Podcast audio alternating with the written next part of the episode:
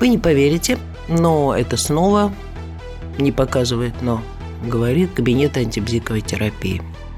И поговорим мы сегодня о клиенте, который занимает позицию сверху. На самом деле эту позицию занимает практически любой клиент психотерапевта. В той или иной степени, в той или иной степени он ее проявляет, но тем не менее это так. Попробую обосновать это рискованное утверждение. Настоящая позиция снизу, такая полноценная по всем фронтам, это признание своей собственной убогости, никчемности, беспомощности, признание того, что обстоятельства сильнее меня, что все окружающие умнее, правее и опять-таки сильнее меня, а значит, изменить я ничего не могу. Если же человек пришел к терапевту, он пришел за тем, чтобы что-то изменить.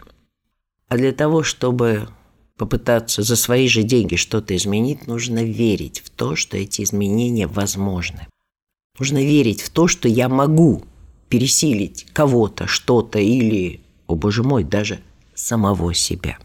Поэтому мы чаще всего встречаемся с людьми, которые перепрыгивают из позиции сверху в позицию снизу в строгом соответствии с давно известным принципом «ты начальник, я дурак, я начальник, ты дурак». Уж в какой из этих позиций человек находится дольше и какую из этих позиций проявляет ярче, это другое дело. Но в любом случае эта позиция у него внутри сидит. Собственно говоря, обсуждать, что нам говорит проявление клиентам такой позиции, бессмысленно. Потому что что такое позиция сверху, какие проблемы из нее вытекают, причем вытекают совершенно неизбежно, мы с вами прекрасно знаем. Поэтому речь может идти только о том, а что с этим можно делать. Но сначала нужно ответить на несколько неожиданный вопрос. А зачем что-то делать с тем, что клиент откровенно выражает свое превосходство над терапевтом? И почему с этим надо что-то делать? Есть одна очень серьезная, очень неприятная причина, по которой что-то делать надо.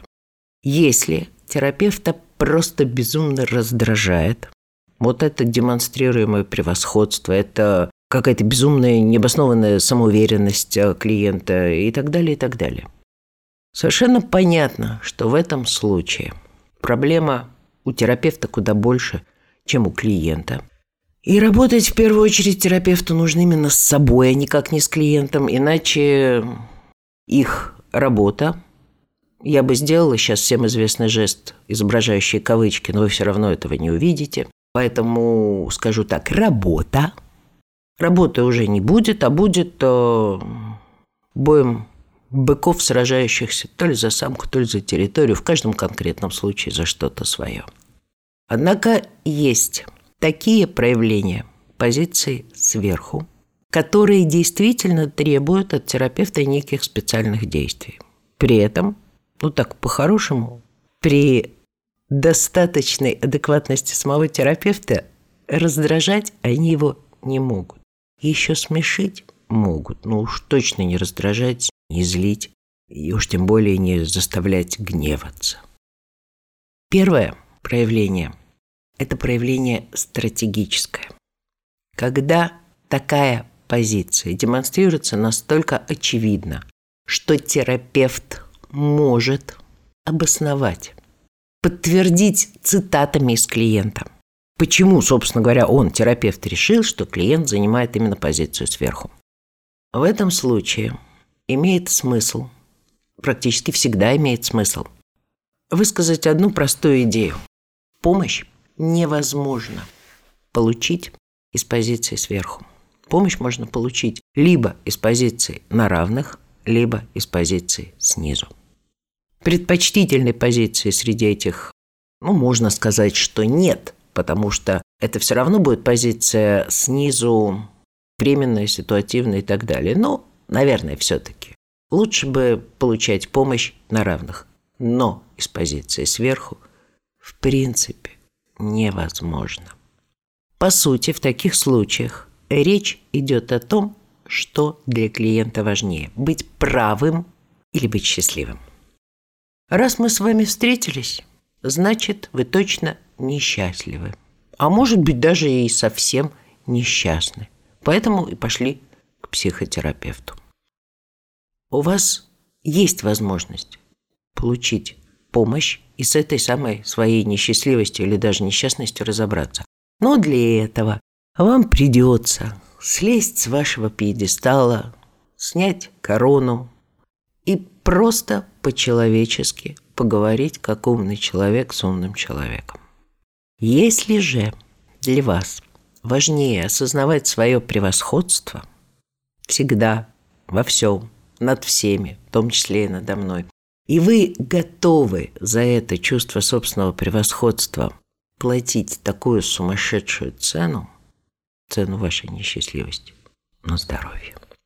Это ваш выбор, это ваше право. Более того, тогда это означает, что не так уж вы и несчастливы. Вы готовы продолжать с этим жить, лишь бы оставаться правым. Мне очень интересно, слышно ли сейчас в моем голосе, что я говорю действительно спокойно, без э, какого бы то ни было ехидства, подначки и так далее. Потому что это действительно так. Я говорю в этом случае ровно то, что думаю. Чаще всего клиент соглашается. А уж соглашается честно, потому что услышал и понял. Или пытается делать приличный вид. Нам не важно. Если он просто придуривается, что со своего постамента слез, это все равно рано или поздно вылезет наружу, и мы тогда снова вернемся в ту же самую точку, и, по сути дела, клиенту снова придется делать выбор. Правым или счастливым, продолжать работать на равных или расстаться прямо сейчас. Второй способ клиентской позиции сверху помешать работе – это пытаться заставить, вынудить, убедить терапевта действовать не так, как терапевт считает нужным действовать, а каким-то другим способом, который представляется клиенту более предпочтительным. Здесь тоже на самом деле очень несложный способ работы. По-хорошему имеет смысл напомнить клиенту, что он сам к вам пришел. Вы такой, какой вы есть. Это ему решать, хочет он продолжать работу с вами или не хочет. Менять вы ничего не будете. Потому что то, что вы делаете, действительно обосновано, вы знаете, почему и зачем вы действуете именно так. Если он так работать не хочет, прекрасно, в современном мире, в условиях онлайна, у него в доступе тысячи психотерапевтов. Э, кто-то из них, возможно, согласится играть по правилам клиента. На здоровье. Произносить это можно по-разному. Если клиент действительно хотел именно к вам, он о вас слышал много хорошего, тут вы можете улыбаться, а можете добавить голос чуть-чуть металла. Но если он пришел э, просто достаточно случайно к вам, потому что ну, никаких других контактов психологов у него не было, то здесь металл все-таки исключается, остается одна улыбка. Но в этом случае есть одна тонкость.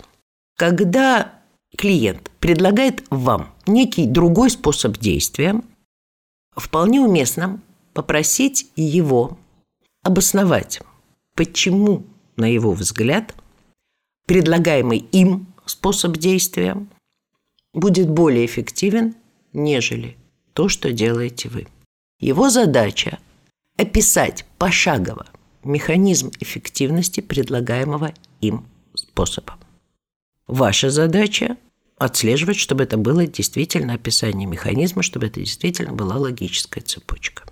И, кстати, очень важно иметь в виду, что здесь есть два варианта – один вариант, когда цепочка, которую построит клиент, механизм, который он напишет, будет выглядеть достаточно обоснованно. Это бывает. В конце концов, вам просто может стать интересно попробовать по-другому. Я не вижу ничего страшного в том, чтобы честно сказать, давайте попробуем. Но здесь есть одна сложность. попробуем должно быть действительно честным. Это не та история, когда терапевт э, как бы соглашается играть по правилам клиента и каждым своим э, словом, каждой своей интервенцией показывает, смотри, сам какой идиотизм ты мне предлагаешь. Вполне возможно, так оно и есть, но важно прийти к этому посредством честной попытки, честной пробы. В другом случае клиент не приводит никаких обоснований, ну и тогда возвращаемся к уже известному варианту «вы меня не убедили». Уж извините, механизмы эффективности того, что делаю я, мне представляются куда более реалистичными. И у вас опять-таки есть выбор. Либо со мной, с надеждой что-то изменить, но не на пьедестале, а здесь вот рядом. Либо на пьедестале, но без меня. И без э, помощи в том, что вас не устраивает в вашей жизни. Дело ваше, меня-то устраивает любой вариант. Ну, собственно говоря, основная идея, я думаю, вполне понятна. Всякие мелочи каждый додумает для себя и под себя. Так что до связи.